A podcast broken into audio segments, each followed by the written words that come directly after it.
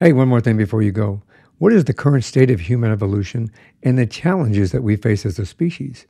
Are we in a critical transition period? And do we need to act collectively and responsibly to address the global problems that threaten our survival and dignity? In this episode, we're going to have a conversation with a man that has written a book and has over 40 years' experience in digging into this subject. So we may answer some of these questions and more. I'm your host, Michael Hurst. Welcome to One More Thing Before You Go.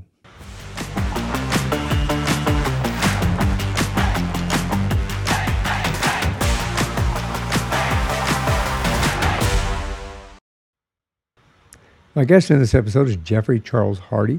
He's a healthcare facility planner, a design consultant with 30 years of experience. He's also the founder and president of Care for Peace, a nonprofit organization that helps underserved communities build their own sustainable, healthy villages. He's got quite a story. Jeff is a prolific writer and a speaker on topics such as patient safety, hospital design, and healthcare administration. He's also the author of a visionary book called To Care for Peace A Global Mandate to Secure the Second Human Evolution in Perpetuity, which we're going to talk about. It proposes a global plan to secure a sustainable future for humanity and the planet. In his book, he argues that caring for peace is the key to activating the second human evolution, which is yet to begin. Jeff, thank you for joining me today. Thank you, Michael that's a great intro. Thank you. I'm going to have to copy that, hand it out. You you earned it. You earned it. Um, yeah, what an amazing journey you've been on. It's been wonderful, uh, but it's all been basically planning. I like planning, and so after 40 years of planning healthcare facilities, I decided, well, heck, why not plan the rest of humanity and give humanity a chance? Yeah, there you go. That's really what we're talking about. Let's plan the second human evolution. Well, you know, it, it's. I know we're going to get more in depth into that to understand what the first human evolution is and where it came from, as well as what the second evolution is.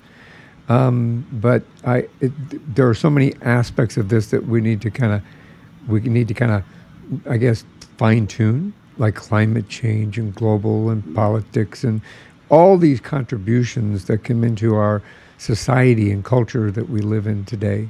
Um, we're going to have a great conversation, I think. I'm sure we will. I like to start at the beginning. Can I ask where you grew up? Oh, let's see. I was born in New York, and my parents moved me out here with my sister when I was a year and a half. So I pretty much grew up in Central California or Northern. I don't know. We called it Central until I realized that there was something further south than San Francisco. So we live right above San Francisco, and uh, that's where I went to school. Uh, I went to college in Sacramento and some uh, some other colleges, uh, universities to get spe- specialized courses. But uh, that's where I grew up, California. What did you want to be when you grew up? Well, what my parents wanted me to be was an architect, and what I wanted to be was messing around. I wanted to just go have fun. I don't know. I, I mean, yeah, I, I ended up getting both, but I think we all went. Well, yeah, because you you went into the Coast Guard, right? I sure did. So that, that I mean, that's work, but it's also fun. Oh my gosh, it, it was awesome, and I will tell you, I'm one of the few people on the planet who really enjoyed boot camp. I loved getting up at five o'clock in the morning and marching, oh. and you know, up two, three, four. I mean, that was so much a part of my spirit I mean, I got up at five o'clock anyway. That's I, I, I have a lot of energy, so it was perfect. Yeah. I think you had a different drill instructor than I did. I don't know. There were some guys who fell down when we were hiking, you know, marching, but that's probably because they went to the officers' club and got a little bit too south the night before. Too south, yeah. My drill instructor made it made it miserable to get up at five in the morning but it, it, it stuck with me though, you know. that's great. That's great. Well, what did he do? Did he uh, yell at you right away? Well, you know, the scream, the holler, the yell, the the uh, the just the presence, the the ominous presence of him looking down at you right there in your face. You know, when you're like 18 and 19 years old and you you're having to look up at this massive mountain of person. Yeah, that's right, sir. Yes, sir. Yeah, yeah. So yeah, Too it, funny. it's yeah, it, interesting, interesting. What'd you do in the Coast Guard? I was a hospital corpsman training, and what that meant was I served bedpans. And then after that, after a while, I got to actually hand out pills. It had the guy's name on these little cups, so it wasn't difficult. And then I actually got to give shots. My favorite shot was when my drill instructor came in, and he had to have a gamma globulin shot before going to Vietnam. And oh boy, I enjoyed that a lot because that is a very thick liquid shot that goes in their buns. And yeah, put it in there and you go, ha, ha, ha, ha, ha. Yeah, I'm living vic- I'm living vicariously through you at the moment. It's Thank- so oh, y'all would know it was great. It, it was really great. yeah. Thank you, thank you for that vicarious experience. I appreciate it. I just visualize it. It works.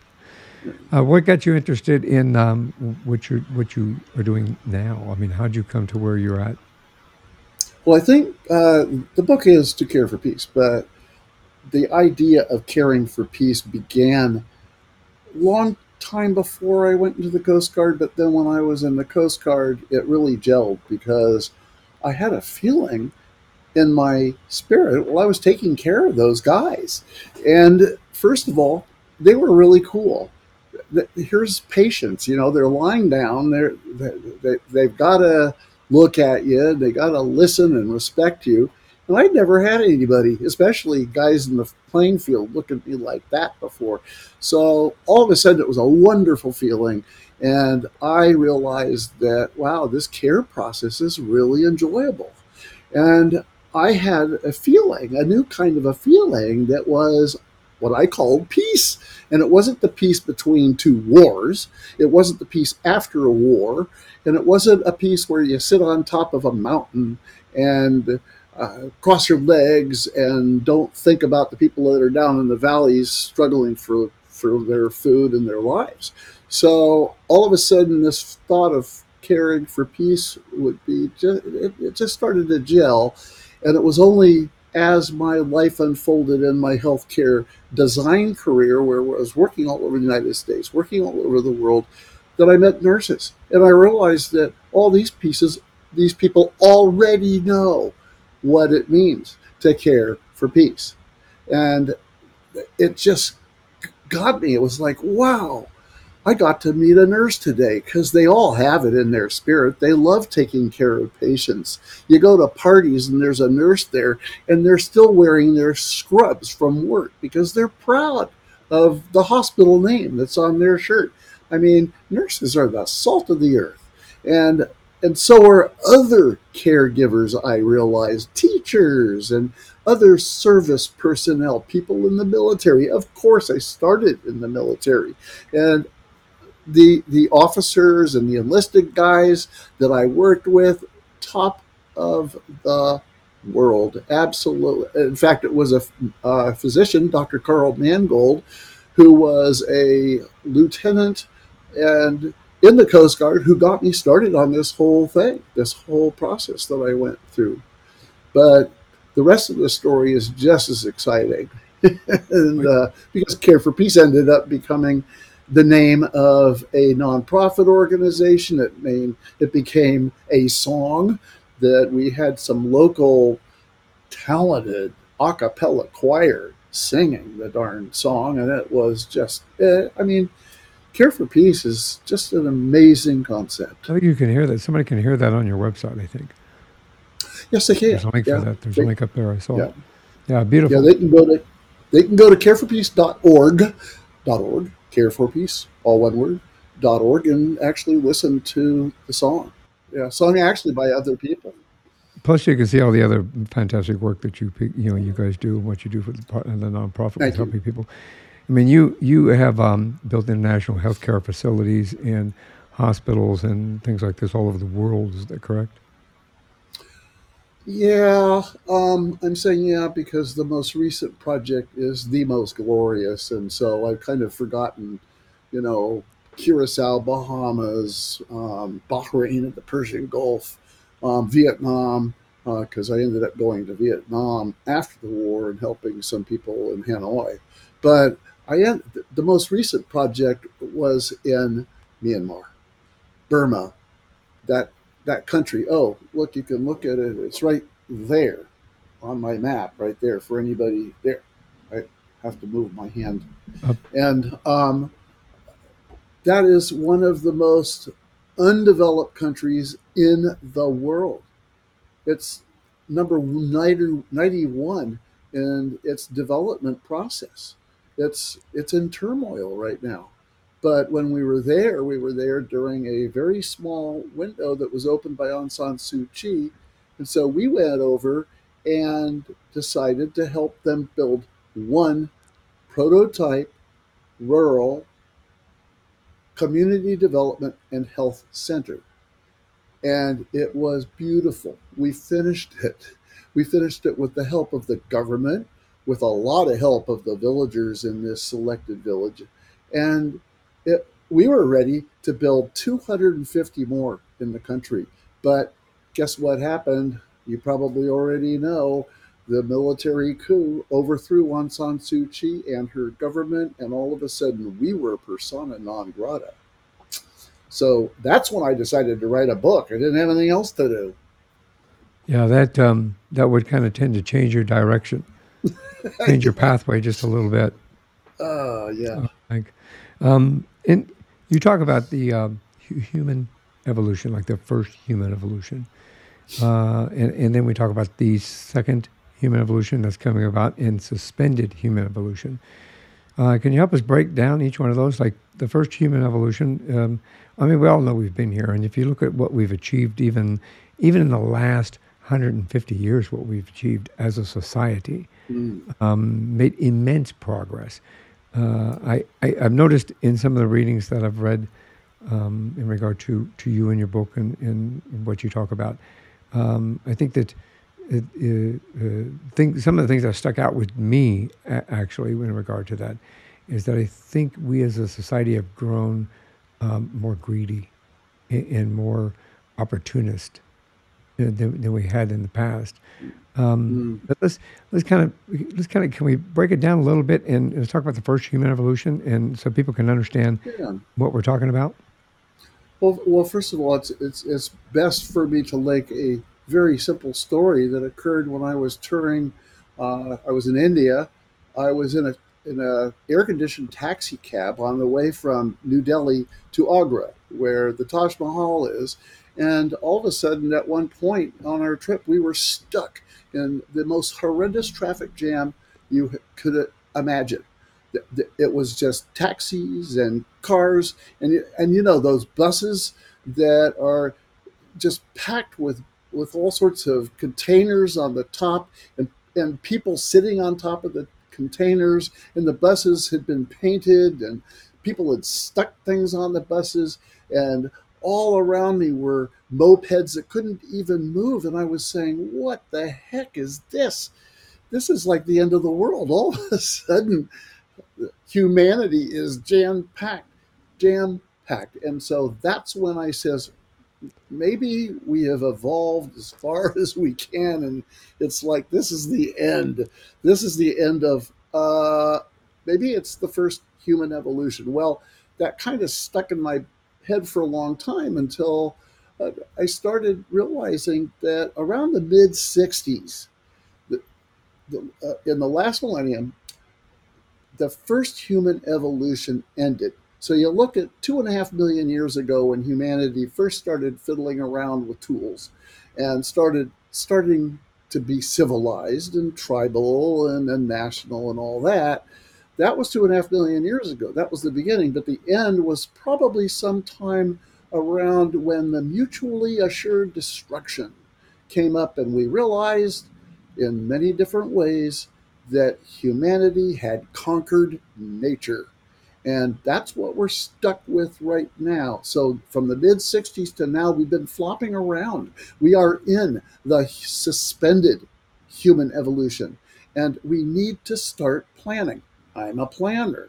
So, I started thinking okay, as, as, a, as a planner, how would I suggest to change the world, but I don't want to change the world. That's an expression. I think it's even a song title. I what I want to do is I want to provide the tools, the planning tools to design the second human evolution. I'm not a super brilliant guy.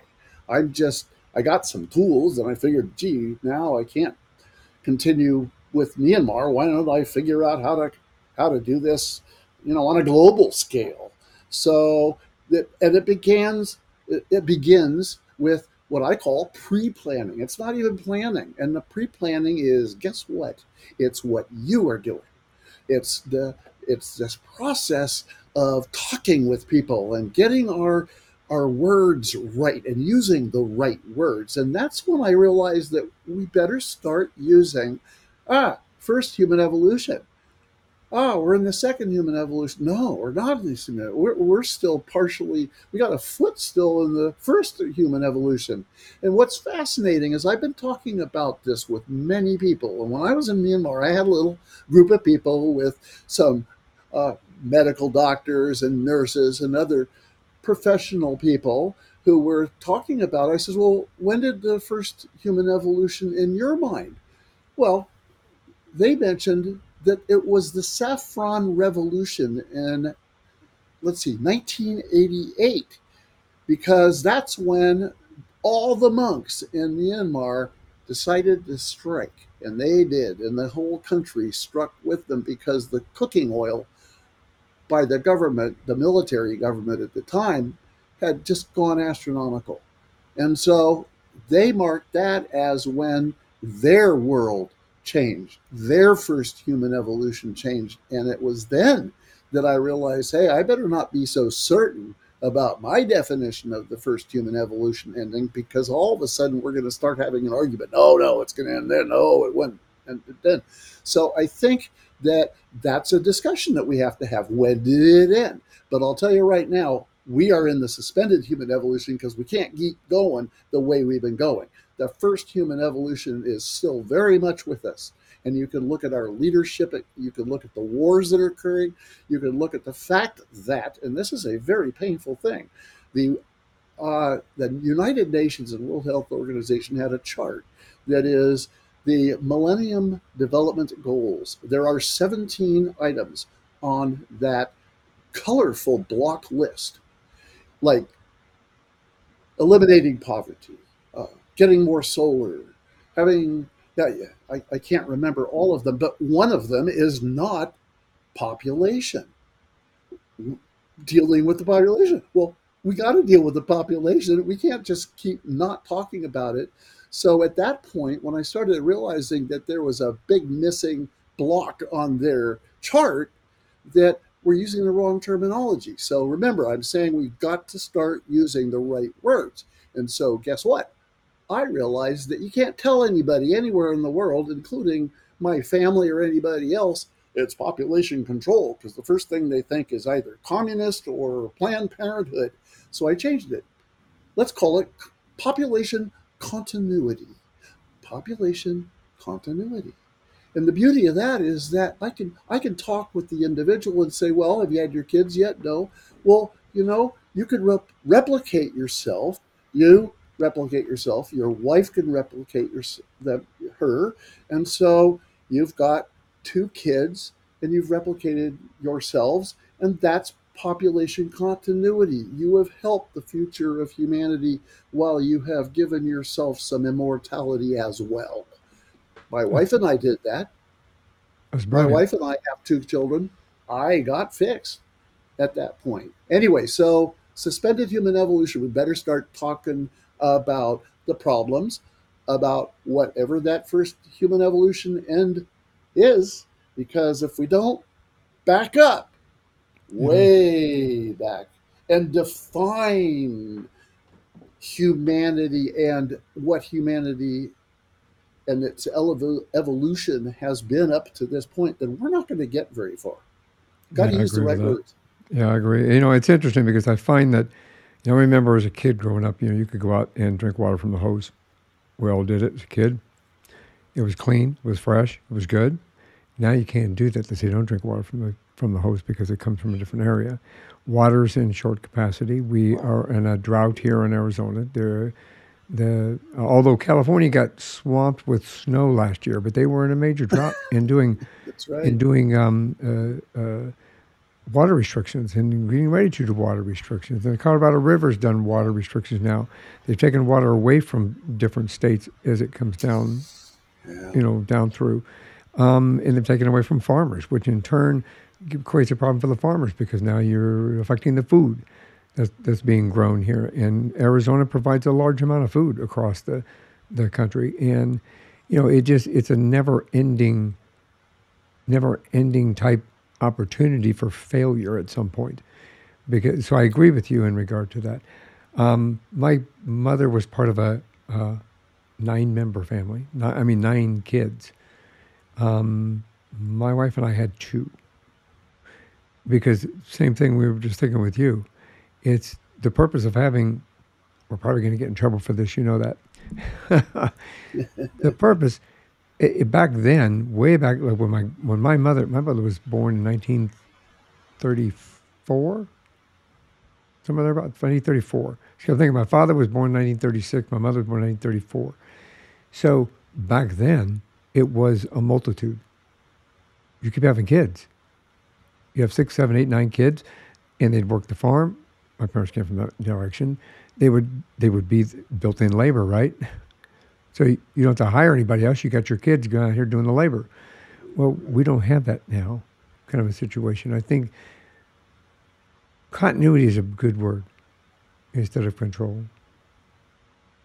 Plus, it's feasible when you stop and look and think about the fact that we are still in this world together. Land is being eaten up. Places for people to live is getting eaten up. Places to build houses or buildings or homes is getting eaten up. Water is getting, you know, eaten up. Although on the East Coast it's like flooding and raining and flooding and raining and flooding and raining, Right. you know, kind of a thing. Um, do you think? And I, and I- I know that you said earlier the first human evolution is kind of you you felt it ended in the '60s. Why do you think it? Why do you think it ended in the '60s as compared to the '80s? Oh God. I, that's first of all, that's that's my take, and it's it's my take probably because that was also the period when we realized that China was over there. Um, I mean, I don't know. I mean, I was going to school learning about American history and European history, but there was nothing about China. And so Nixon goes over there, and wow, he comes back, and we say, "Oh, that's interesting. He went the other direction. Oh, wow, look at that, over there." And then I had a cal- a uh, wall map behind my bed at home when I was 15, 14 years old, and it had a bunch of places on the on the map that said unexplored territory. I was like, "Oh, this is interesting." This was the map that my parents got. Well, by the mid 60s, everything had been explored. We pretty much have people all over the world where they can live and, and where most people live. And so I, I, I realized that at that point, sometime in the mid 60s, that's when we realized I mean, this is obviously egocentric because, uh, you know, the people who were living in Myanmar, uh, they were amazed uh, when I showed up. They, who, who the heck is this? They didn't know what America was. So it's it's egocentric in that that's when I thought that the second world, the, the second human evolution ended. So I think that we, we have a responsibility to, to look at the things that happened, like, for instance, the peace movement. The peace movement began. The, the, the Black Lives Matter origins began then at that time when Stokely Mark Kai Markle and God thank thank the Lord for Martin Luther King. I mean that's like it, it's when all the, these these things happen where our population was smart enough to realize that wow this is a change and and don't forget the Beatles. I remember this is when the Beatles came around too. So uh, we, we got to give them credit. Now, can't, music can't forget change, the Beatles. movies change. You know, it's Yeah. like a lot of changes happened in the uh, mid mid 50s, mid Yep. 60s, you name it. I, I don't want to spend my time trying to put my finger on exactly the right time because I think the point is we are in this suspended period where we're struggling, we're flopping around like fish on a deck. We have not realized what what, what happened, and this massive two and a half million dollar per, million year period that occurred is over because we've been successful. I mean, we have procreated until here we are with eight half billion people. Well, I think with everything, I mean, we we've progressed with everything. We've we've progressed with technology, and and I Oh, mean, look at our phone. My iPhone has like a thousand times more powerful than what what was used to put the module on the moon. It, you know that whole system up there. So I I think uh, I'm a Star Trek kid. Grew up with Star Trek. Um, you are too. Yeah, I wish I could do that. My hands won't let me do that anymore. But you know, if you think back on Star Trek, they were walking around with iPads. That's true. You know what I That's mean? true. I- Star Trek, Star Yeah. Trek Next Generation, they had Yeah. iPads, they had communicators. They, my first flip phone looked just like one of the communicators from Star Trek, and I was ecstatic about them. My kids go, "Why do you want that? Why do you want that?" I'm like, "Because I can do this," Well, look, we're teleporting right now. You know. Oh, it's, it's exactly, exactly.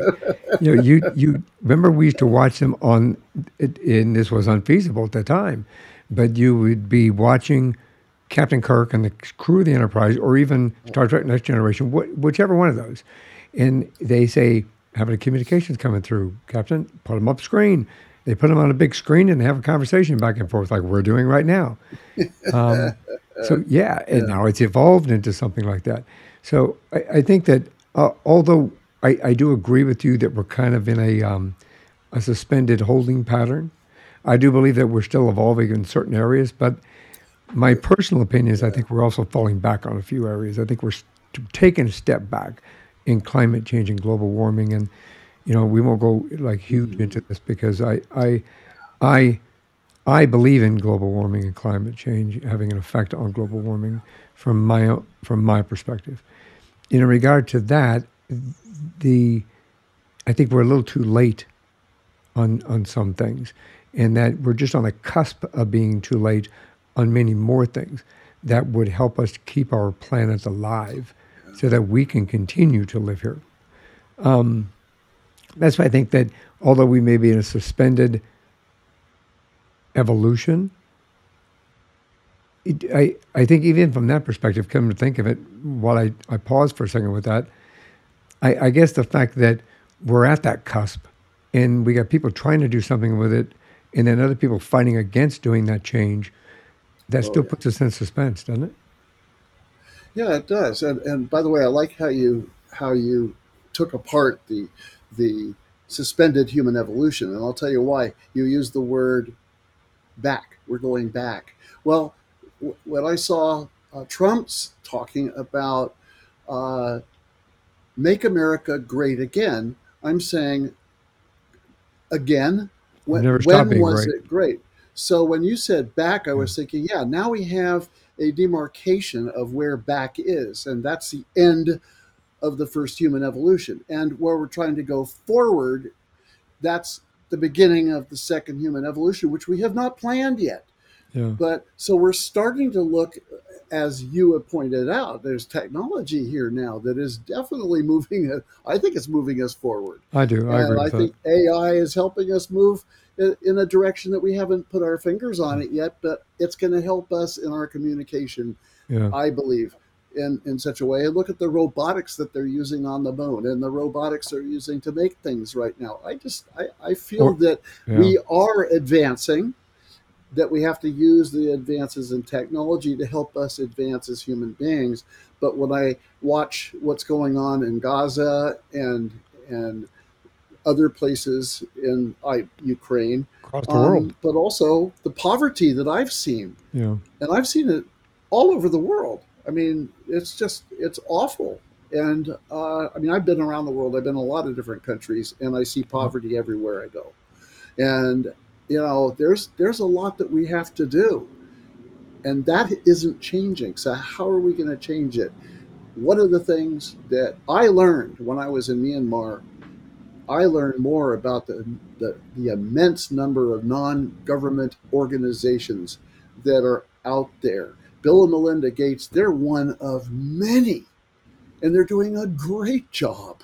And I was I was totally surprised how many other non-government organizations were in Myanmar helping the people when we were there.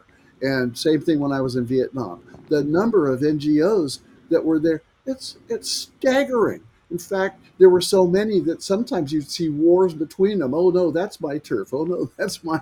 There would be turf wars between the the NGOs. Someone, some of them would be just doing too much instead of helping the people do it themselves, which is one of the things that we refuse to do. I mean, we, I, I've made lots of mistakes before in other countries, and I realized I'm not going to do that same same thing because my goal was we got to help the people help themselves, and that's something that we have to do more of during the suspended human evolution. Otherwise, we aren't going to be able to have them join us in this conversation. So, education, ah, this is what you're doing. This is your podcast, the education part. This is what you're doing. You're helping people get to the point where they can use the right words to discuss. How can we reach out to the impoverished people, the poor people, the, the homeless people in this world and help them join our conversation because there are more than 5 billion of them, I'm sure. Well, yeah, easily, and then that and that doesn't that also includes the ones here in the United States. You know, we have a very large portion of kids that are growing up without lunch and without breakfast, and Yes. no, you know, holes in their shoes and and not have full access to medical facilities and or clothing or shelter. And um, sometimes people forget that although we do live in the greatest country in the world, we do live in the United States, that there are situations here that um, could use some help. You know, we were a part of that. We contribute to part of that. We overlook part of that. And I think that uh, they need to open their eyes a little bit more. I mean, I haven't traveled the world, but as a cop, as a law enforcement officer, you know, I went into the ghetto areas. I went into to where people were living in tents and in on the street and under the bridges and in caves even, and you know things like this. And that's not something that should actually be anywhere, whether it be here in the United States or anywhere else. We should be able to we should be able to open the door of opportunity for those individuals to be able to, as you said, join this conversation and to be What able have to. you learned? I, I, I, you, you've been, how long have you been podcasting? Uh, this is going into my fifth year. So you've talked to a lot of people and a lot of different people from different walks of life and different professions. And I mean, I'm one of many. I don't know the other people that you've talked with, but you do. And I'm curious as to what have you learned from the people that you've talked with where there's a commonality among us. Are there any commonalities in what we are trying to Or- discuss? Yes, there are. Um, in my particular case, I've had over 400 conversations um, so far, and uh, and that's growing. And the commonality that I find within it is that uh, we all have compassion and, and a humanity within us to change the world in some aspect or another, and change people's lives for a positive, um, and take them out of a negative situation, whatever it happens to be, and move them forward in a positive way, and help them to sustain and use the tools, the knowledge, and the experience that we can provide with the, to them in whatever means to help their lives improve uh, overall, and in that both mentally, physically, environmentally, all the way across the board. So the commonality that I have found in my conversations, at least in this podcast, uh, run along that gamut. Um, something that we all want to be able to inspire people, motivate people, and educate people, and that we want to be able to give people the tools and the opportunity to move themselves forward in a positive way. Your first answer was compassion. Absolutely. Your second was technology. And then your third was education. So if I'm looking at your top three that you have gleaned, wow, that's got to be the basis for hope. Thank you. Thank you. You're welcome. I, I you know, I believe that we do have the opportunity within ourselves to be able to create the audience that we need in order to pull together what we can do to contribute to the world. I've been grateful when I say this out loud, not egotistical. I'm grateful that I've, I'm heard in 59 countries. I am grateful that I have an audience that is worldwide. I have spoken to people all over the world. So it's not just in, in just here in the United States. It's not just here in Arizona. I've spoken to people from all over the world. And that everything that I just told you, that common thread runs through those conversations that we have. And um, I wholeheartedly believe that we all need to take the steps to implement the tools. Like you had, what that's what I like when we were, before we started on this conversation, in this particular conversation, and in the beginning of it, you know, um, that we all have the opportunity to present tools and hope and inspiration for people to know that there there is opportunity. Hope is a powerful word. Hope is a powerful Yeah. feeling. Yes. You know, when you give somebody hope, you give somebody, especially positive, and then you give them a little nudge, or you take their hand, or you push them from behind just a little bit when they need it, you pull them up when they need it, or you walk beside them and hold their mm-hmm. hand. It it's something that we all, as a human being, we are all connected in this world. We are all part of one, and doing that and looking at it from that point of view we're all here to help each other move forward. We're all help, here to help each other push from behind or pull up or walk beside and hold their hand or carry if need be. And those that ignore or step out of that realm, to me, I feel um, are governed by unethical, immoral practices that are based upon greed. Yeah. I mean, you're gonna. You, this is this is a lot of my soul coming out here. I believe are Amen. are based upon greed and uh, and selfish, narcissistic opportunities to benefit themselves more than benefit us and those around us. Here, here. Uh, I could give you a standing ovation, but my head would be lost on the top of the screen. I, you know, the key is we've got to start defining when we say we're moving forward. Okay, what is forward? And, uh, you know, this is part of your responsibility to ask these questions, Yeah. not necessarily to get the answers, but to start the, these balls rolling in their head. What, what, what is that make America great again? Well, again, what, what, what when before penicillin or after? You know, Yeah, I mean, what, uh, yeah, you know, yeah, uh, let's let, let let's let's you know let's define when America was greater than it is right now because I think America's great right now, and I think that podcasts are really helping this process along, and our process is the solution. Now, I put that quote on the front cover of my book. The process is the solution yeah, because okay, AT&T has a expression that they wrote. It was their advertising slogan that the system is a solution. And no, no, I, I love their. It, by the way, it was a great, great, low, you know, great uh, saying, and everybody knows it.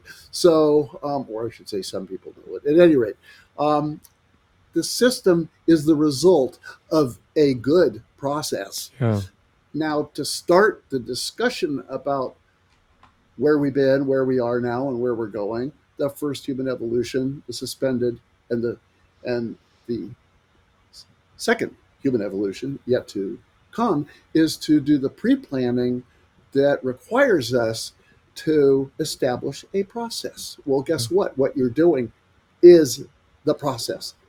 That's the pre-planning process. What you are doing right now and have been doing with all the people that you've been working with and all the people you're going to be working with from now on, you are in the pre-planning process. It's just a lot of talk, and we're bringing together ideas and you know like those Burmese people who said, "Oh no, hmm. your idea of the first human evolution ended in 1988 at the Saffron Revolution," and I said, "Great, thank you." you know, this is the discussion.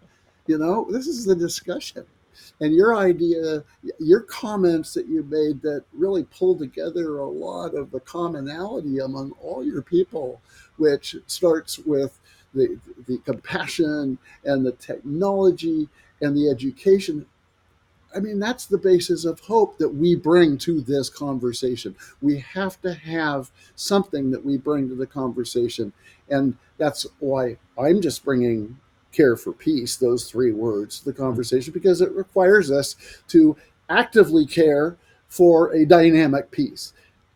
Yeah. Okay, let's talk about it. Those are my words. What are your words? What you know? Well, and, and I think You know, I I agree need with to- you. Yeah, I 100%. And I think that, you know, some of the things that, that I think are in your book that we all need to, and I agree with this wholeheartedly, especially with this conversation we just had. We all, as a human being, as an individual, and as a human being, as part of society and culture, need to adopt a global perspective uh, uh, with long term vision on what we're going to do and expect within, and how we're going to fix things that are broken, and how we're going to be able to collectively save, for example, our planet you know, they, and all of a sudden everybody's t- recognizing, holy crap, this is happening, this is happening, this is direct result of this.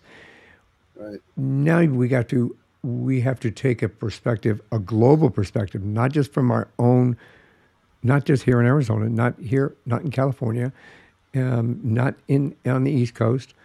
It, it has to be a global perspective. It has to be a collective that says we are going to look at this from this perspective and that we're going to implement systems and implement a, implement a process in a system that will then help us preserve mankind because you know it, we don't we're all well this goes a little way over here but you know mankind's going to be extinct we're going to wipe ourselves out Right. Yeah. My one of my recent uh, podcasts as a guest uh, was someone who wanted to talk just about the sixth uh, human, ex- the- excuse me, the sixth extinction, and he wanted to spend a lot of time discussing what it was that we were headed for, and it was it was a, a good for me because I was listening to, uh oh, I'm I'm up against doomsayers and I and by the way, he was very positive. So it's not a, it- Right. but he was really focusing on okay, what are we going to do to to either stop this? I appreciated it. It was very good. So Well, you know, it, the key to every the key to any success in anything, especially in this particular case, is communication.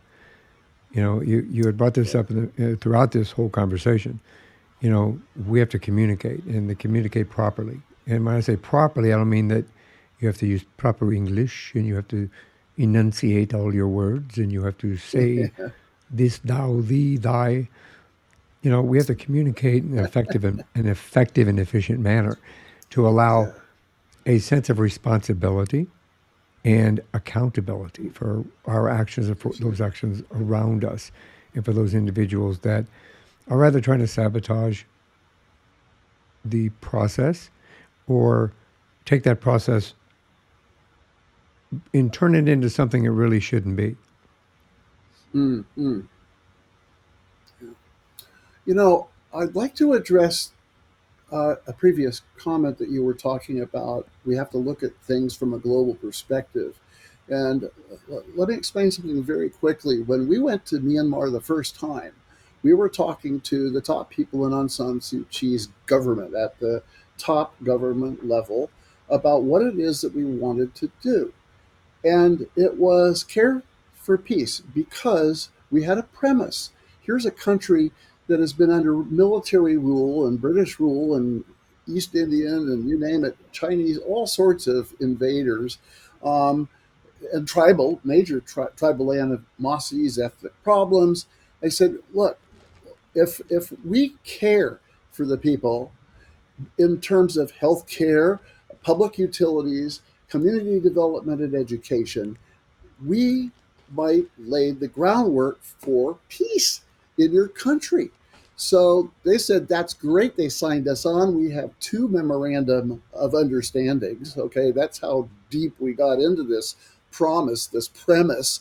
And we ended up going to a village and converting the idea of care for peace at the village level.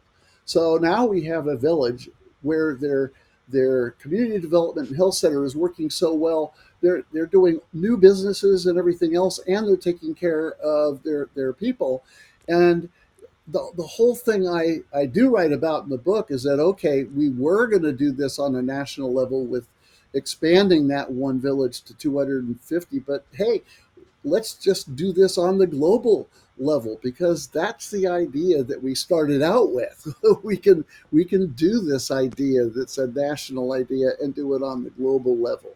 So believe me, I have I have to say fantasies right now of being able to go to Ukraine and build a whole bunch of community development and health clinics and and anywhere in South America and more places in Africa and South America, South Asia. You know, it, it's this whole thing, as you say, is it's got to be looked at from a global perspective, and that's where we started when we were first in Myanmar. We're and I'm even more riveted on that now that I've written a book and I've and I've had to talk about it. so you know, these podcasts have been great for me. So I'm, uh, and sure. you're, you're the best. Yeah. Really appreciate it. Well, and you know, and the use of the technology and the science and helping to further that whole benefit, I think is uh, is an important thing you brought up earlier about the the technology and and so forth. But you combine that with the science that provides factual aspects of of what what we are here for and what we need to do. You put those in conjunction with the communication, and I think that it would um, it would uh, give. uh, I know I say the word opportunity a lot, but you know, opportunity is a magic door. You either open it or you you if you don't open it, then you lose that opportunity. You open it or you open Yeah, the window, and you have opportunity right. to step Right. Into. there's there, there's also a limit in time because when we went to Myanmar, Aung San Suu Kyi said to us and a whole bunch of other people when she came to San Francisco to speak right after we got there, and I think it was 2012, she said, We need change, but we need to have visible change and we need to have it soon. And with that in mind, you know, we ended up saying, Okay, that's great here's some change and we gave them a van and we gave them a whole bunch of computer equipment just so that when we went back after she said that we could say here we're starting. Even if it's something small you know the clinic hadn't been built yet you know so uh, so yeah i mean we've we've got we got to realize that time is of the essence in in this. We've got to keep this serious talk going because this is pre-planning. This is not planning and so we got to collect all the information, and that's what you're doing. And then we have to start planning. how do you think we develop a culture of cooperation and solidarity between these human, all these human groups, um, to embrace what you're trying to do? Well, a simple answer would be language. Um, you know, if, those people on Babel, you know, they were thrown out of Babel when they were already on the top floor. You know, you gotta you, you, you gotta wait. you, you, gotta start from the beginning. So we've we've got to decide how we're going to talk and what tools we're going to use in the language to talk to speak, because, uh, for example, uh, Muslim women uh, are not allowed to be educated. But my father, who was a uh, let's see, data management, maternal and data management uh, expert teacher at University of Hawaii, and he ended up asked, being asked by the governor to help uh, work in the Federated States of Micronesia. Uh, he went there and he said that you know the Muslim women and the Catholic women they still talk, they, they still educate because they do, they use what's called the coconut wireless. and so education occurs, the communication occurs. So we just have to make sure that we tap into all those forms of communication with the language. And if we need translators, that's fine. But we need to be talking about the same thing. And I, now I don't know if that answers your question, but it's it's got to be the No, simplest thing that we got to do. Yeah, I think we all need, you know, we all need to have a starting point. I mean, especially if we're just coming into this conversation, you need to have a starting point before you can, you know, even decide how you're, you are going to be able to contribute to Yes. to the forward movement of, of, of trying to uh, basically help get us into the second evolution, you know, in moving forward and moving humanity forward as a whole. Um, how do you think um, self limitation and market regulation would have a factor playing factor in this? Uh, I'm sorry, the first one? Self limitation Oh, and market yeah. regulation. Well, I think that, um, I, I mean, just off the top of my head, I totally believe in market regulation. I believe in our laws. I, I believe in rule of law. Um, and I think that this this discussion that seems to be out there, I haven't gotten my arms around it, but when Biden says it's between democracy and, and autocracy, and I'm thinking, well, wait a minute. In a good democracy, you have bureaucracy, and bureaucracy is our delegated autocracy. We follow the laws. You know, that's somebody telling me what to do, and I'm following the laws. you know, so I think we've got to. We, we this is part of the answer to your last question. I think after language, we've got to start looking at the commonalities between what people think are rigid, like democracy, or you know, oh, so uh, what what what was it? Someone said, "Oh, Hardy, you're just a a, a uh, not a communist, but a socialist, uh, so, socialist." Yeah, and I says, "Well, what part of me is socialist, and what part of me is communist, and what part of me is a, a Democrat and a Republican?" I mean, cut this stuff out. We got to start talking about the specific issue. And to talk about Right. specific issues, we've got to back up where we're not talking about abortion, but we're talking about population continuity. That's the first discussion. You want to talk about abortion? Fine. I'll, I'll talk about abortion, but not now. The, we got to talk about population continuity. That's where we better start. We better talk about all those people who get on boats in northern Cali- northern Africa and are trying to get away from Africa. I mean, this is not people Yeah. saying, "Oh, I'm going to go to India." Excuse me, I'm going to go to Italy or Sardinia or whatever. I want to get away from Africa because there's no your word opportunity, and so you know we- we've got to look at what we're doing in in the process of making babies. You go to Mali, and the average number of children per woman is 11 children, and I'm going, okay, what? I can understand social security at its base level, but what are we going to do to help get to the point where they don't have to do that and they can trust a government of the people, by the people, for the people to support a social security system? Yeah. Yep, yep, yep. And don't count on 11 kids. Holy smokes, I had trouble raising two.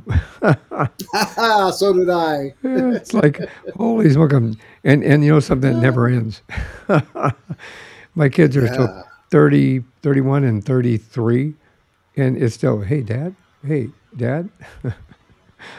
Oh yeah. Yeah, yeah. money, money, money, money, money. And I have four grandkids, and they're a handful. And we have part in, of the whole grandkid raising process. Exactly. I mean, we haven't. So you know, we got two sons. Now I got four grandkids. Oh my god! It's It like, holy smokes. end, It's all but good. it's wonderful. Oh, It's wonderful. this has all been like you know really fantastic and i know that you have your care for peace organization is a nonprofit organization uh, that helps countries all over the world. Uh, your book in itself is available uh, i think it is at uh, amazon as well as uh, a link off of your site i believe. So can you tell us a little bit about uh, care for peace in your book and where to get them or how to get in touch with you? Well, the the book is really fifty years of me putting together my thoughts. Uh, I, took notes on paper. It ended up going. Some of them went on a typewriter, and then finally it went on a computer over the years. Uh, but it started with the Care for Peace templates.